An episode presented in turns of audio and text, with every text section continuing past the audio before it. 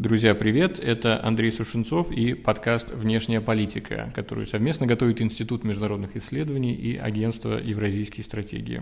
Сегодня мы разбираем и анализируем политику США в Восточной Азии и меры, которыми Соединенные Штаты мобилизуют своих союзников для сдерживания или противостояния Китаю. Поехали!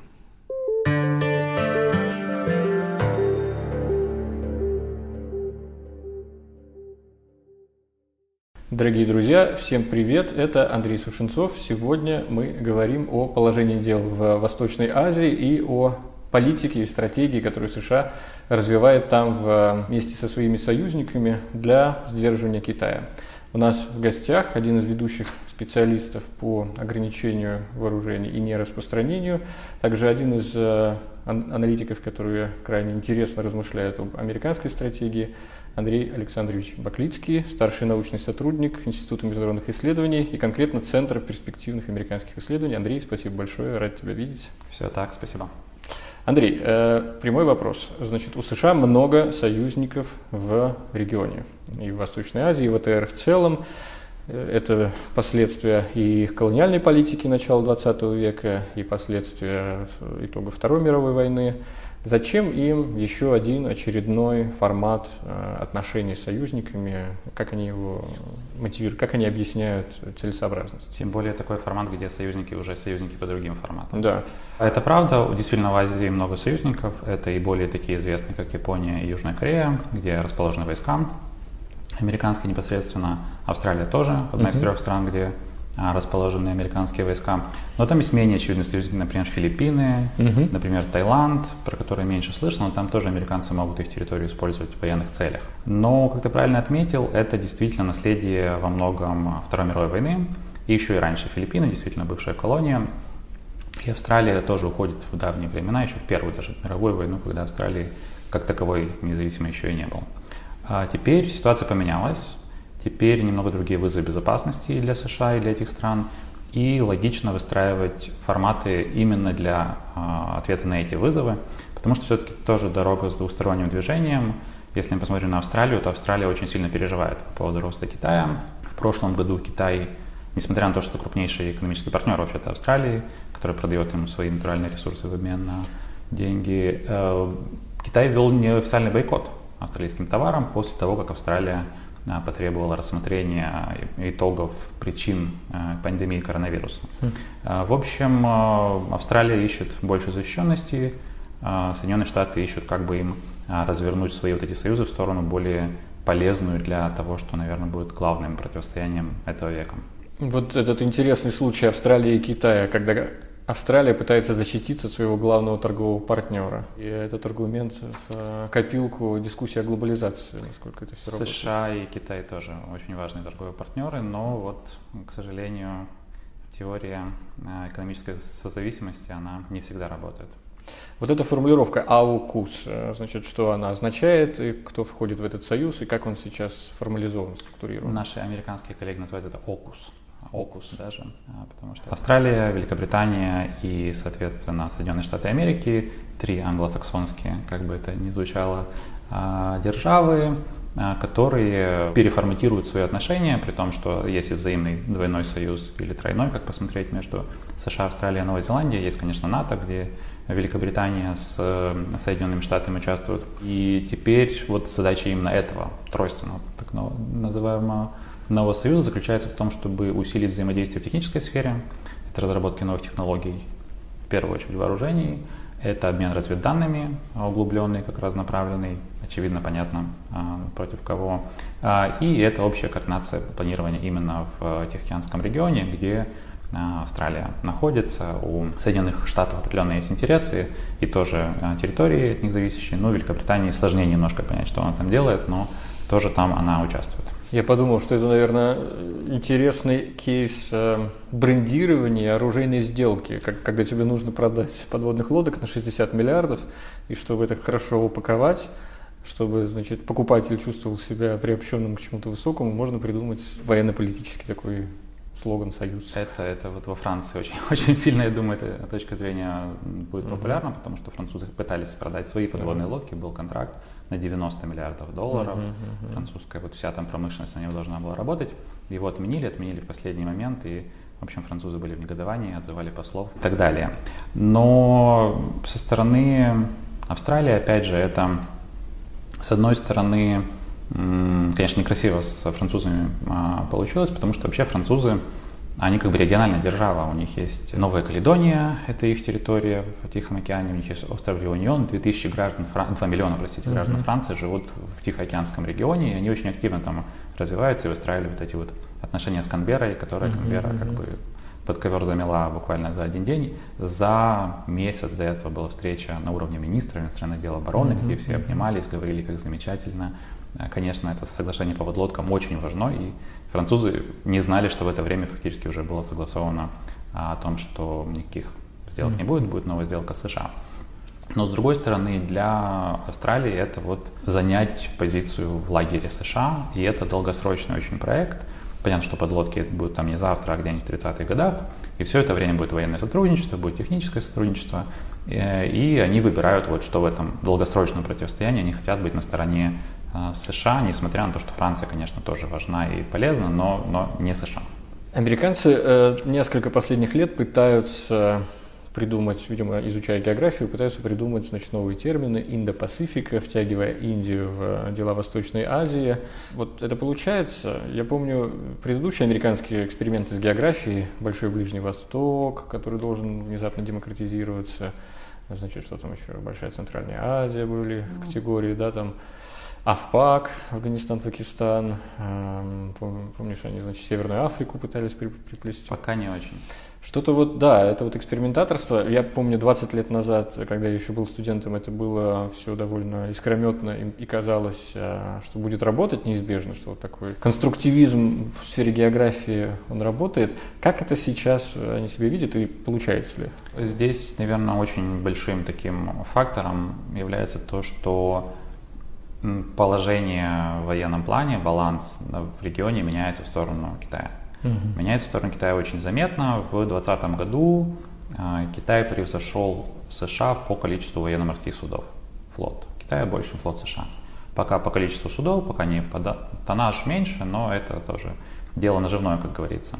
И если посмотреть на другие мерки военные, скажем, по количеству ракет, которые Китай может развернуть, по количеству других систем. И учитывая, что это Китай находится рядом, Китай находится в регионе, то есть США таким-то образом переводить свои войска, проецировать силу, Китай будет проводить все у своих берегов в первую очередь. Очевидно, что США должны что-то делать, потому что уже речь идет не только о доминировании, но даже о возможности действительно проецировать силу в этот регион. И в этом контексте, конечно, э, все значит, аргументы хороши, Индия замечательно, Австралия очень хорошо, восстанавливать отношения с Филиппинами, а, налаживать отношения и углублять отношения с э, Южной Кореей, с Японией, потому что а, мы уже говорили, что центром фактически ОКУС это вот это соглашение по подводным лодкам. Кажется, что это сугубо техническая вещь, да? Но в военном плане это очень много дает. В чем разница между дизельными подводными лодками, которые предлагала Франция, и атомными, которые предлагали Соединенные Штаты? Дизельные не могут доплыть до Китая, это довольно далеко, у вас закончится топливо.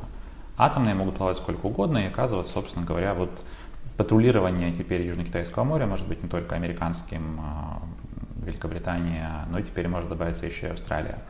И вот эта вот технологическая готовность на технологические такие большие отступления от американской политики. А, всего один прецедент передачи такой технологии атомных подводных лодок, это Британия 50 лет назад, с тех пор никто не получал его. А теперь значительно более вот США готовы вкладываться в такие вещи. И это не единичный случай. Если посмотреть на Корею, например, а, раньше были большие ограничения по ракетам а, двусторонние американо-корейские, которые корейцы могли развивать. Была ограничена дальность. Уже несколько раз дальность была увеличена до достижения, скажем, тысячи километров, чтобы корейцы получили более эффективное оружие. По ударным беспилотникам в рамках режима контроля над ракетной технологией США ослабляет свои ограничения, чтобы продавать ударные беспилотники союзникам тоже. То есть э, есть ощущение, что без союзников уже сложнее с этим справляться, и надо делиться своими технологиями, чтобы это была не одна американская армия, а вот поддерживающие другие армии. А в этом контексте А, наверное, там, где удобно, если там Индия, вы называете это Индо-Пацификой, чтобы Индии было приятнее в этом участвовать. А где вам удобнее, вы называете это ОКУС, ставите Австралию первой буквой в этом сочетании, но вы собираете все свои а, возможности а, для того, чтобы противостоять а, Китаю и ну, это похоже, что это объективная просто реальность. Как ОКУС сочетается с другими форматами региональными американскими, не только с Индо-Пацификой? У меня, на самом деле, даже не региональные форматы вызывают больше всего вопросов, а внерегиональные форматы. Есть такой замечательный формат «Пять глаз» Five Eyes, mm-hmm. где службы разведок всех англосаксов сотрудничают. Великобритания, Соединенные Штаты, Австралия, Новая Зеландия, Канада. А, получается, что теперь, поскольку здесь заявленные разведки, у нас есть теперь более узкий из трех глаз а, формат, из которого выгнали Новую Зеландию и Канаду почему-то. Если Новую Зеландию, наверное, можно понять, у нее не очень большие возможности, то Канаду как-то жалко и непонятно, чем они заслужили. Они операции по свободе мореплавания в Южно-Китайском море проводят и вообще всячески стараются, но не допустили их до а, этого нового такого объединения. Quad мы уже упоминали, это формат, где, ну, он такой формат диалога стратегического, где еще Индия с Японией участвуют, кроме Австралии и США. Ну, некоторая настороженность в Кваде есть, с индийской стороны в первую очередь, потому что, а, во-первых, вот этот вот, как бы, дружить, конечно, с американцами хочется, но тут был хороший прецедент, когда американцы своих союзников, ближайших французов по НАТО, вот так вот э, обвели вокруг пальца, можно сказать. И в Индии вопросы о, ну, если они с союзниками так обращаются, с партнерами, наверное, еще хуже они обращаются. Ну и с другой стороны, Индия это сама хочет подводные лодки атомные, а, а им, во-первых, технологии никто не дает и не обещает. Во-вторых, возможно, австралийцев даже быстрее получится и лучше, чем у них самих. Так что определенно это тоже задает настроение, но Китай э, нажил себе довольно много недоброжелателей регионе. У Китая территориальные претензии практически со всеми соседями, особенно если соседи меньше, а почти все меньше соседей, ну, давайте назвать вещи с именами, все соседи меньше Китая, то желание его сбалансировать есть.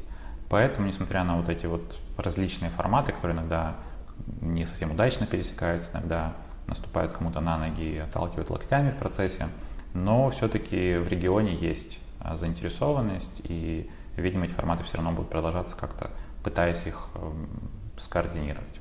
Общая логика американской стратегии нацелена на сдерживание Китая или наоборот они пытаются сейчас перехватить инициативу и навязать ему конфронтацию, не дожидаясь момента, когда китайский флот опередит по тоннажу, когда гиперзвуковые ракеты будут уже способны работать по авианосцам, когда, значит, Китай встанет и скажет, что Теперь вплоть до такой параллели запрещаем. Запрещаем тут вообще находиться, маневрировать, и это все мы не одобряем. Hmm, это хороший вопрос. Uh, вообще со сдерживанием такая сложная штука, я думаю, ты прекрасно представляешь, что то, что ты считаешь сдерживанием и обеспечением твоих разумных абсолютно интересов, другая сторона видит как агрессию, ее значит, нападение и попытка ее всячески а, ущемить. Поэтому американцы, скорее всего, говорят, что они сдерживают Китай, они не заинтересованы ни в каком а, конфликте, конфронтация должна быть регулируема. То, что вот Байден транслировал Си в их недавнем разговоре, что даже нет противостояния от этого соперничества великих держав, его тоже уже убрали. У нас стратегическое соперничество, которое более такое понятное, более спокойное, но дальше уже начинаются процессы на земле, и там Каждый ответ ваш вызывает ответную реакцию противника. Поэтому, конечно, сказать, где именно закончится это сдерживание, где именно начнется уже какая-то а, реальная конфронтация, сложно сказать. Но ты пока не видишь симптомов, которые бы указывали на то, что американцы взяли курс на такое опережающее, что ли, навязывание конфликта. В их аналитике, причем публичной аналитике, раздаются голоса в пользу того, что мы должны навязать конфликт раньше, чем они будут способны от нам жестко ответить, пока баланс сил скорее в сторону США, и некоторые голоса, пока их немного, но они, в общем, все более громко начинают раздаваться, говорят, что пора уже этот вопрос ставить ребром. Ну, ты не видишь пока это как, стратегия? Пока на уровне государственной стратегии я бы не сказал. Голосов очень mm-hmm. много, голоса давно уже есть и предлагают самые разные варианты. Я помню, год назад было, например, активно обсуждался вопрос, что надо выдавать каперские свидетельства снова.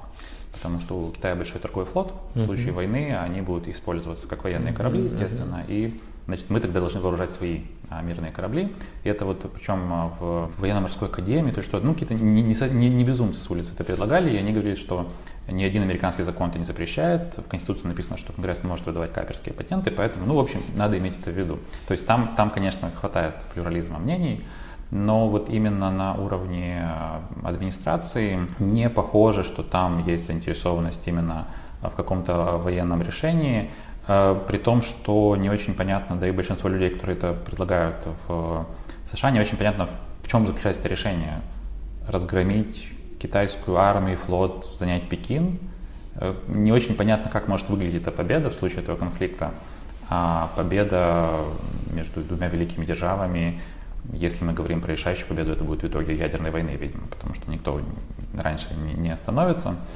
Поэтому, если вы не понимаете, что именно у вас вот стоит на кону, и у вас, конечно, есть абстрактное противостояние, но по большому счету американские жизненные интересы не задеты.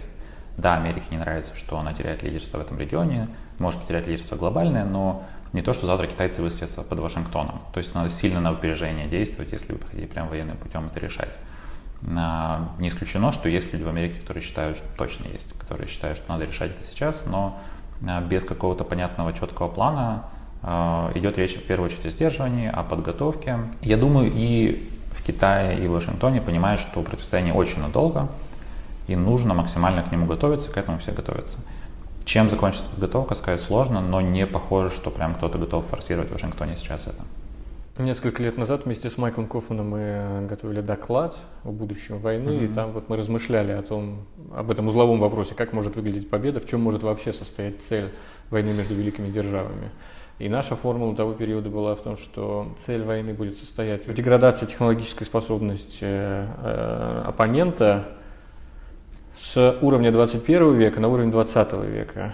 То есть оглушение, ослепление сенсоров, заставить их пересесть с компьютеров за карты и, и, по сути, обезоруживание, чтобы было можно беспрепятственно бомбить, если хочешь. Понятно, речь не идет об оккупации, но как бы выбить у партнера из рук оружие, которым он мог бы нанести на далекие расстояния вот этот удар, то есть дезорганизовать спутники, допустим, лишить его возможности оперировать своими ракетами или перехватить контроль или что-то еще вот такое. И потом показать, что вот это новая ситуация, и теперь там попробуй нажми на кнопку, она не работает. Вот это... Это да. очень оптимистический подход, я бы сказал, и техноутопический, потому что да. вот примерно такую же дискуссию идет по Ирану, да, что делать с Ираном. Ну, вот Иран большая проблема, если завтра он начнет делать бомбу надо его бомбить. С воздуха только, мы больше ничего не трогаем и ничего не делаем. Но там же каждый шаг за собой тянет следующий. А, если Ирану лишить возможности там, делать то, что он хочет, Иран может начать, например, минировать э, проливы да, и расставлять там мины. Чтобы эти мины расчистить, нужны мины-тральщики. Они очень уязвимы, значит, надо вводить флот, надо, значит, подавлять всю береговую инфраструктуру. Чтобы подавить всю инфраструктуру, надо высаживаться, потому что так ее не подавишь. То есть, э, особенно учитывая, что в прямой достигаемости от Китая находятся базы в Японии, в Корее. Ну вот я не вижу, честно говоря, реальной возможности выдернуть у Китая все, чтобы он вот вообще никак не мог атаковать американцев. Учитывая, что, в общем, по поводу Северной Кореи, это риски сохраняются грандиозные. Да, которая маленькая. Которая маленькая, да, существенно меньше, чем Китай. И, э, в общем, даже Трампу не пришло в голову пойти дальше слов. Да, в общем, Сложно это дело воевать с великими державами? Военное сдерживание, да, взаимное гарантированное уничтожение – это единственное, что э, призывает на поверхность наш инстинкт самосохранения. То есть опять мы возвращаемся к мысли о том, что мы понимаем материальный мир существенно лучше, чем психологию человека. 20 век все еще никуда нас не отпустит. Нет. Это, конечно, удивительно. Нет ли угрозы для режима нераспространения ядерных технологий? Вот сейчас Австралия mm-hmm. сделает эти ядерные подводные лодки, и хотя предполагает, что они ответственная держава, однако, как говорила Голда Мейер, у нас нет ядерного оружия, но если нужно, мы его применим. Да, это Голда Мейер знала, о чем говорила явно. Ну, конечно, есть. А, наверное, не в первую очередь речь идет именно про Австралию, потому что действительно Австралия под американским ядерным зонтиком, начнем с того. А у них в свое время были вообще-то идеи создавать свое ядерное оружие, но это было в давние, давние времена. Ископаемые ресурсы есть для этого? Да, уран, конечно, у них да. свой есть, но Главная тут проблема в том, что не было прецедентов. Австралия будет первой страной, у которой нет ядерного оружия, но будут атомные подводные лодки. Вот единственный такой будет э, прецедент. И э, есть такая зияющая дыра, можно сказать, в гарантиях МАГАТЭ. МАГАТЭ контролирует весь ваш материал ядерный, мирный, чтобы вы не перевели в военную деятельность. МАГАТЭ не трогает ничего военного, вообще ничего военного. То есть ну, с момента, когда вы берете вот этот вот обогащенный уран, перемещаете в свои подводные лодки, он как бы исчезает для МАГАТЭ, они его не могут не контролировать, ничего с ним не проверять, а, потому что, ну как, ну, подлодка в море, вы же не скажете МАГАТЭ, где он находится, вы не пустите инспекторов на борт, а, это секреты, военные секреты. Поэтому он, собственно, исчезает на какое-то время, дальше вы должны по большому счету верить, что там с ним все хорошо происходит, его не разгружают в соседнем какой-нибудь бухте. Даже если предположить, что с Австралией все замечательно, Австралия не хочет ничего плохого делать, получается, что другие страны, увидев это, могут сказать, ну, мы тоже строим атомные подводные лодки для чего мы берем свой ядерный материал и делаем с ним чего-то, а контролировать вы его не можете. И это, наверное, тоже не очень хорошо, вызывает много вопросов. И опять же, я уже говорил, что США отступает от своих традиционных подходов э, для того, чтобы вот в этом противостоянии с Китаем получить какие-то бонусы. США очень долго, последовательно выступали за то, что надо сокращать количество обогащенного урана, высокообогащенного урана, используемого в мире в принципе. А вот эти вот саммиты э, Барака Обамы, в частности, тоже были на это направлены. Но вот оказалось, что иногда можно, иногда можно в другую сторону, если это вам очень нужно. Американцы сейчас ведут э, активную работу по вовлечению союзников по НАТО в работе против Китая. Некоторые союзники идут туда с большой готовностью. Литва, великая держава, значит, yeah. стремится даже, видимо, провернуть тот же трюк, что Прибалтика и Польша провернули между НАТО и Россией. То есть как так обострить, как так остро поставить э, свои собственные проблемы в отношении Китая, чтобы это стало общей проблемой всего блока? Есть ли какая-то ре- реалистичная вероятность вовлечения НАТО в восточно-азиатские дела? Позиции полярные. Франция считает, что это below Article 5, там никаких обязательств. Статья 6 устава прямо да, говорит о том, что, что там нет обязательств. Что там, ну мы помним про Афганистан. Да. Афганистан, это, в общем, тоже не в Европе, насколько я помню. Страны НАТО по-разному к этому, на самом деле, относятся. Не при Байдене это началось. Трамп внес в 2019 году, если помню, вот этот вот э, заключительный документ саммита НАТО, что э, Китай там появился, Китай представляет собой для альянсов как возможность, такие угрозы, там как-то так было написано, но Китай там появился, потому что Америка очень хотела.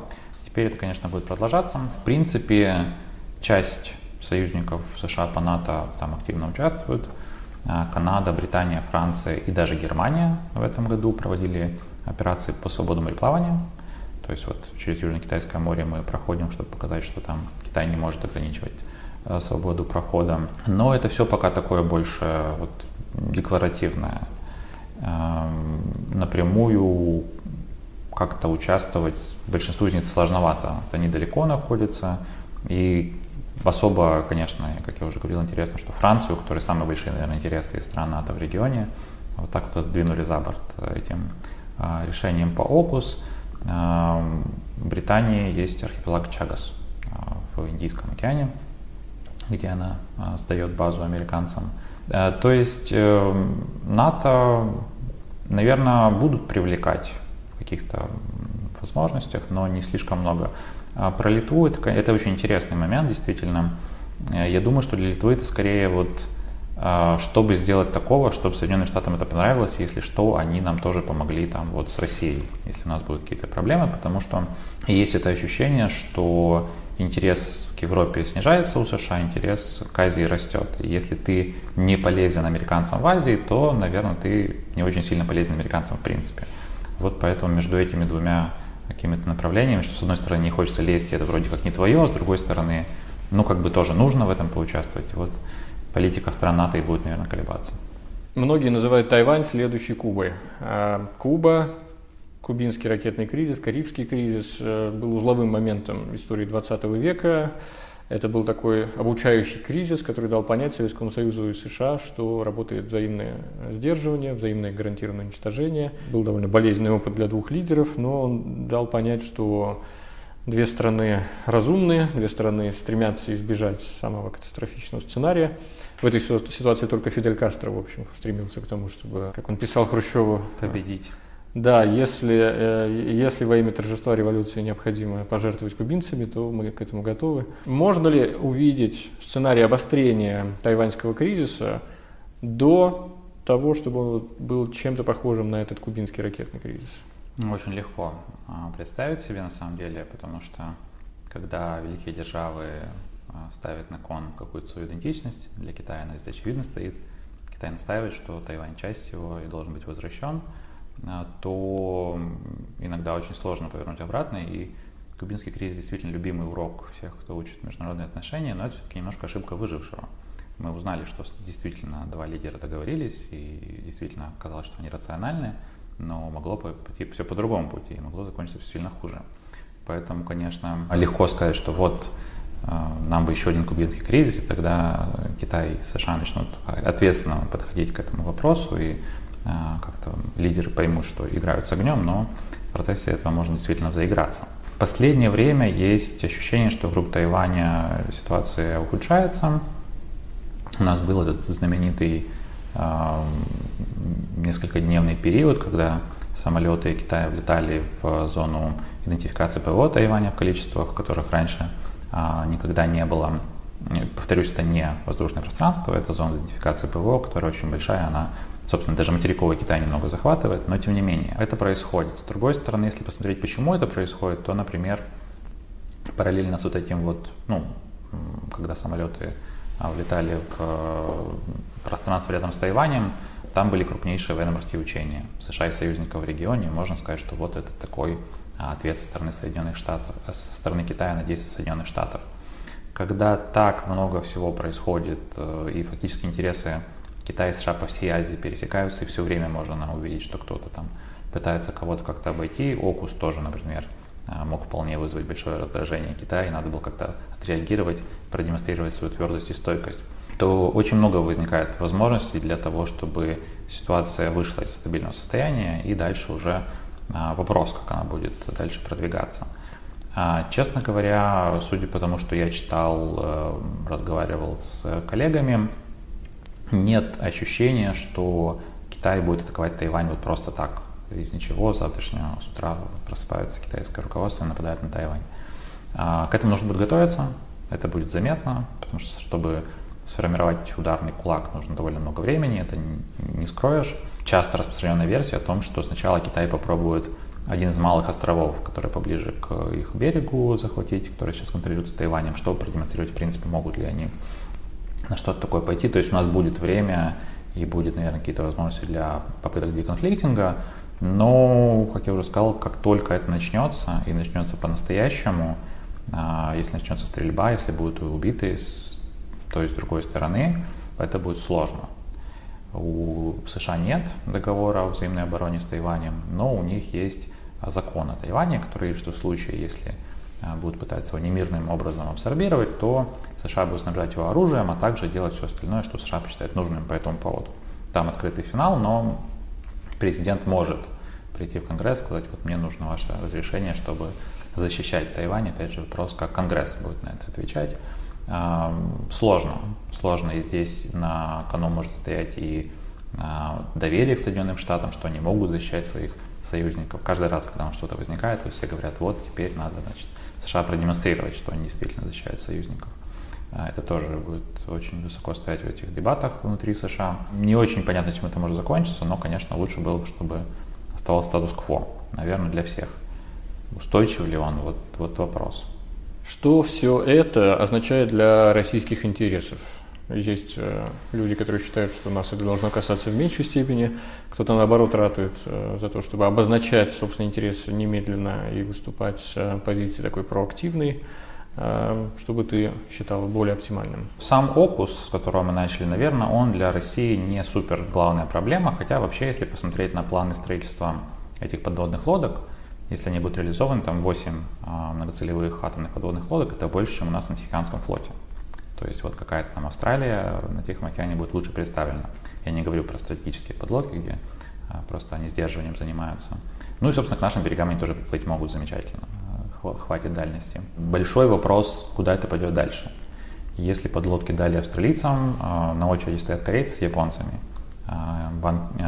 Президент Мун Джи он шел на выборы говоря, что он хочет атомные подводные лодки. А для Кореи, в первую очередь, против Северной Кореи, но, в общем-то, дальше там уже как пойдет.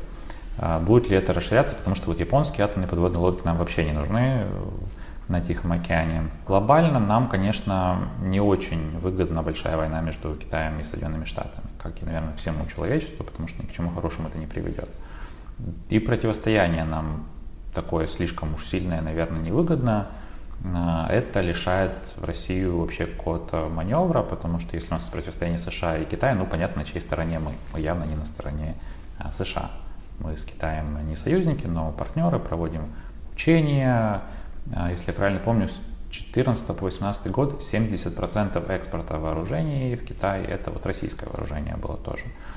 То есть мы тут как бы уже не отвертимся, если что. Но в наших интересах, наверное, чтобы все-таки этого конфликта как такового не было. По более широкой ситуации с противостоянием а, в Азии, она проблема-то большая в том, что она не только двусторонняя, а, китайско-американская, а вот все эти там между Китаем и Вьетнамом противостояние между Индией и Китаем, между всеми другими соседями Китая, они тоже в этом всем участвуют. И если мы глубже и глубже с Китаем сдвигаемся в партнерстве, а, чтобы не получилось, что мы тоже как будто участвуем в этих всех малых конфликтах тоже на стороне Китая. Это явно не, не в российских интересах. А, поэтому я бы сказал так. А, магистральный вектор противостояния Китая и США, да, мы скорее на стороне Китая. По вопросам проникновения НАТО и участия НАТО там, мы однозначно за то, чтобы НАТО там не участвовало, и это вообще хорошая демонстрация того, что НАТО занимается непонятными вещами, и вообще это какая-то сомнительная организация, потому что явно они никого там, свое население не защищают от России в э, Южно-Китайском море. Но в региональных конфликтах э, нужно очень аккуратно находиться и очень четко в каждый момент понимать, что мы делаем и зачем мы это делаем. Я бы сказал так. Андрей, спасибо тебе большое. Я убежден, что нам будет о чем поговорить неоднократно в рамках этой серии к вопросу об американской стратегии в Азии и в других регионах. Будем рады тебя видеть. И спасибо, что пригласили. Спасибо за экспертизу. Друзья, э, вам спасибо за интерес и внимание. Обратите внимание на несколько наших выпусков, которые посвящены были российско-американским отношениям и последствиям российско-американского саммита этим летом. Сейчас раздаются голоса о том, что готовится следующий саммит. В принципе, косвенно это говорит о том, что там будет что обсуждать. А значит, есть некоторая подвижка в э, работе двух групп по стратостабильности и кибервопросам. Правда, непонятно, точно ли есть этот результат или нет, но мы за этим все внимательно наблюдаем. Э, будем продолжать в рамках этой серии. До новых встреч. Пока.